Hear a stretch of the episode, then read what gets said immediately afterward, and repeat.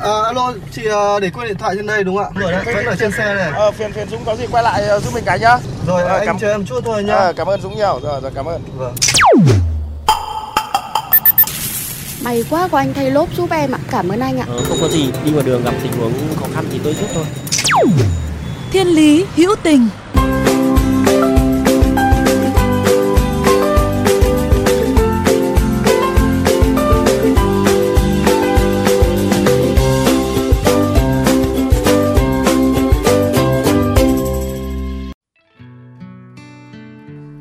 Các bạn thân mến, chúng ta đã đồng hành với nhau trong chương trình Thiên Lý Hữu Tình, nơi lắng nghe những câu chuyện đẹp, lượm nhặt xung quanh cuộc sống, nơi sẽ giúp chúng ta nhận ra đâu đó trong cuộc sống này, chỉ thấy một màu đau thương xót xa, thì vẫn sẽ có những điều ấm lòng đến từ những tấm lòng trắc ẩn. Trong Thiên Lý Hữu Tình ngày hôm nay, chúng ta sẽ cùng gặp gỡ với những con người đặc biệt, những người chắp cánh cho những thiên thần bị bỏ rơi, câu lạc bộ Sẻ chia sự sống và hành trình nhặt xác thai nhi.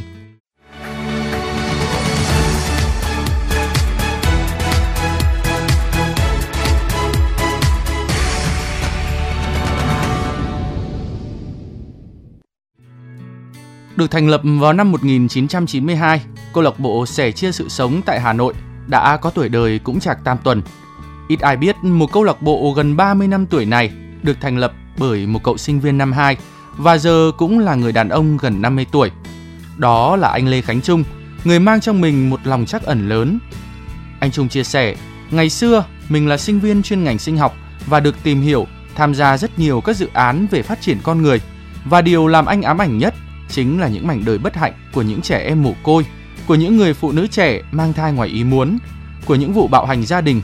Và đó chính là lý do thôi thúc anh cùng những người bạn của mình phải làm điều gì đó để thỏa mãn lòng trắc ẩn trong mình, để giúp đỡ những người bất hạnh kia.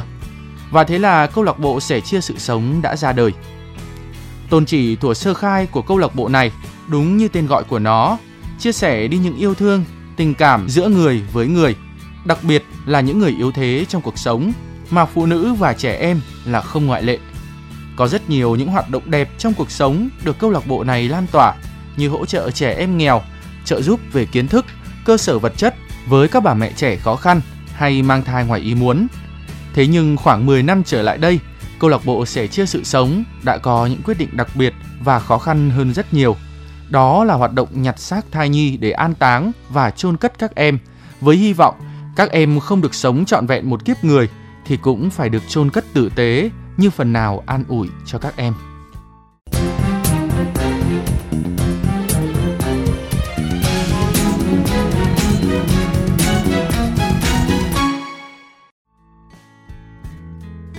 Khi bắt tay vào tìm hiểu về những câu chuyện thương tâm, những vụ việc đau lòng này, chính anh Trung cùng những anh em trong câu lạc bộ của mình đều cảm thấy đau xót. Anh chia sẻ, có những góc khuất của xã hội mà không phải ai cũng nhìn thấu. Có quá nhiều các vụ nạo phá thai để lại những hậu quả nghiêm trọng, từ thai bé cho đến cả những thai nhi lớn đến tám tháng tuổi. Thậm chí có trường hợp cá biệt là gần chín tháng.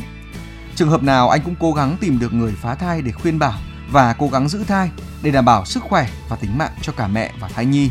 Nhưng quyết định thì vẫn ở người mẹ. Anh Trung cho biết mỗi ngày sẽ có khoảng từ mười hai đến mười ba tình nguyện viên của câu lạc bộ tỏa đi các bệnh viện, phòng khám và cả bãi rác để nhặt và tiếp nhận các thai nhi bị phá bỏ. Tuy nhiên việc này là không hề dễ dàng, bởi thường người phá thai sẽ muốn làm trong bí mật và không muốn ai biết. Có những lúc nhận tin thai nhi bị phá bỏ còn ấm, còn thở thoi thóp là các anh phải tức tốc bế thật nhanh vào viện cấp cứu, nhưng thường là không qua được. Mỗi lần như vậy là một lần ám ảnh anh cùng các đồng đội của mình, và cứ thế thôi thúc trong suy nghĩ của các anh phải cố gắng làm sao khuyên bảo được các bà mẹ, đặc biệt là các bạn trẻ có ý định nạo phá thai, dừng hành động đó càng nhiều, càng nhanh càng tốt.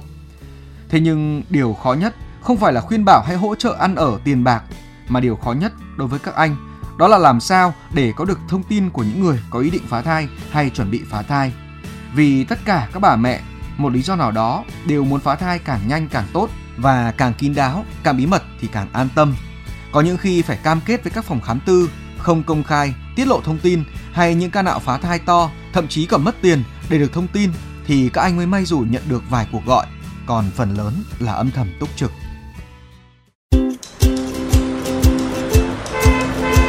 Dừng xe bắt tay.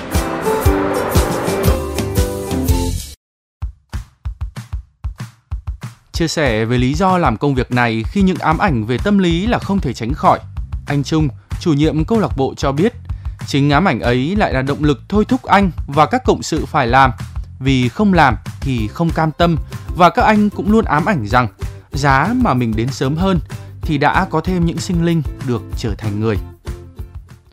Khi mà các tình nguyện viên tiếp nhận những các uh, bé có thể là từ hai uh, tháng tuổi, nhưng thậm chí đến tận năm, sáu, bảy, tám, thậm chí là chín tháng tuổi, và các cháu nó bị cắt xác ra, bị ép phá thai. Khi bỏ các cháu bị phá thai ra, chúng nó còn thở, chúng nó còn sống, nhưng mà uh, người ta cố tình làm cho các bé nó chết bằng cách là họ chọc thủng đầu uh, các cái cháu bé đó.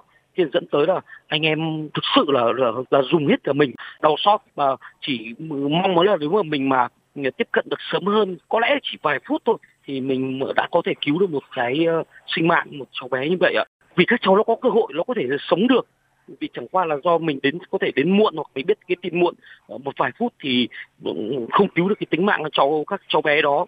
Thế đấy là cái lý do mà sau là anh em trong tình nguyện viên trong câu lạc bộ là uh, quyết tâm, tức là uh, kể cả bất cứ lúc nào mà chỉ cần nghe nhận một cái cuộc điện thoại mà của từ một cái phòng khám, một uh, họ báo tới thì là anh em ngay lập tức lên đường, giống như là trực hai mươi bốn trên hai mươi bốn.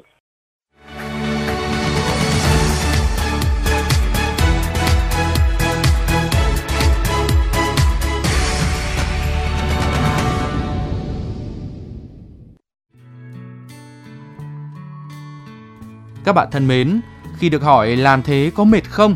Anh Trung vẫn khẳng khái, mệt thì cũng cố mà làm. Nếu không muốn mệt nữa, chỉ có cách các cô gái có lỡ mang thai ngoài ý muốn khi đưa ra một quyết định phá bỏ một đứa bé, hãy suy nghĩ thật kỹ lưỡng, bởi đây là một sinh mạng con người. Nếu gặp khó khăn, hãy tìm người chia sẻ và hỗ trợ giúp được mình. Và anh Trung cùng câu lạc bộ Sẻ chia sự sống sẵn sàng làm điều đó. Chia sẻ về dự định trong tương lai, và khi được hỏi anh sẽ làm đến bao giờ, anh Trung bảo anh cùng các cộng sự của mình chắc chắn sẽ làm đến khi không còn sức khỏe mà làm nữa. Hiện tại anh đang tiếp tục thành lập chi nhánh câu lạc bộ nữa tại miền Trung để tiếp tục làm những công việc này.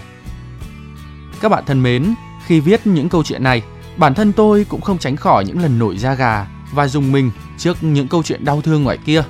Nhưng rồi điều cuối cùng đọng lại với tôi, với chúng ta, có lẽ vẫn là một nụ cười an ủi từ những người đã chắp cánh cho những thiên thần bị bỏ rơi. Cảm ơn các anh, những người khi mà dù có bỏ tiền túi của mình để làm một hành động tốt đẹp cho những người khác mà vẫn cảm thấy thật hạnh phúc và vui lòng. Đó chính là điều ý nghĩa nhất mà các anh đem lại trong cuộc sống này. Qua câu chuyện này ta thấy rằng dù ở trong những nơi tăm tối đáng sợ nhất, vẫn sẽ luôn có một thứ ánh sáng của nghĩa tình, có những tấm lòng trắc ẩn. Và chính điều đó sẽ nảy nở, xóa đi những ưu tư, đau buồn. Trong đêm một bàn chân bước bé xíu lang thang trên đường, ánh mắt buồn mệt nhoài của em, em rất buồn vì em không biết đi đi về đâu. Cuộc sống mưu sinh chỉ làm em quá cơn đói từng ngày, vì em không cha, vì em đã mất mẹ, thương đau vẫn là đau thương. Các bạn thân mến, nếu trong những phút giây của cuộc sống thường ngày hay trên những con đường mà các bạn đi qua có những câu chuyện khiến các bạn nhớ mãi về tình người, về tình yêu cuộc sống, rất mong các bạn hãy sẻ chia với chúng tôi qua fanpage Thiên Lý Hữu Tình hoặc email thiên lý hữu tình f m chín mốt a còng gmail chấm com. Chương trình phát sóng vào chiều thứ ba, phát lại vào chiều thứ năm hàng tuần trên kênh vê o vê Giao thông. Để nghe thêm hoặc nghe lại chương trình trên các thiết bị di động, thính giả có thể truy cập website vê o vê giao thông chấm vê en, các ứng dụng Spotify, Apple Podcast trên hệ điều hành iOS, Google Podcast trên hệ điều hành Android, rồi sau đó gõ các từ khóa vê o vê giê tê, vê o vê Giao thông hoặc gõ tên các chương trình. Xin chào và hẹn gặp lại các bạn trong những chương trình tiếp theo.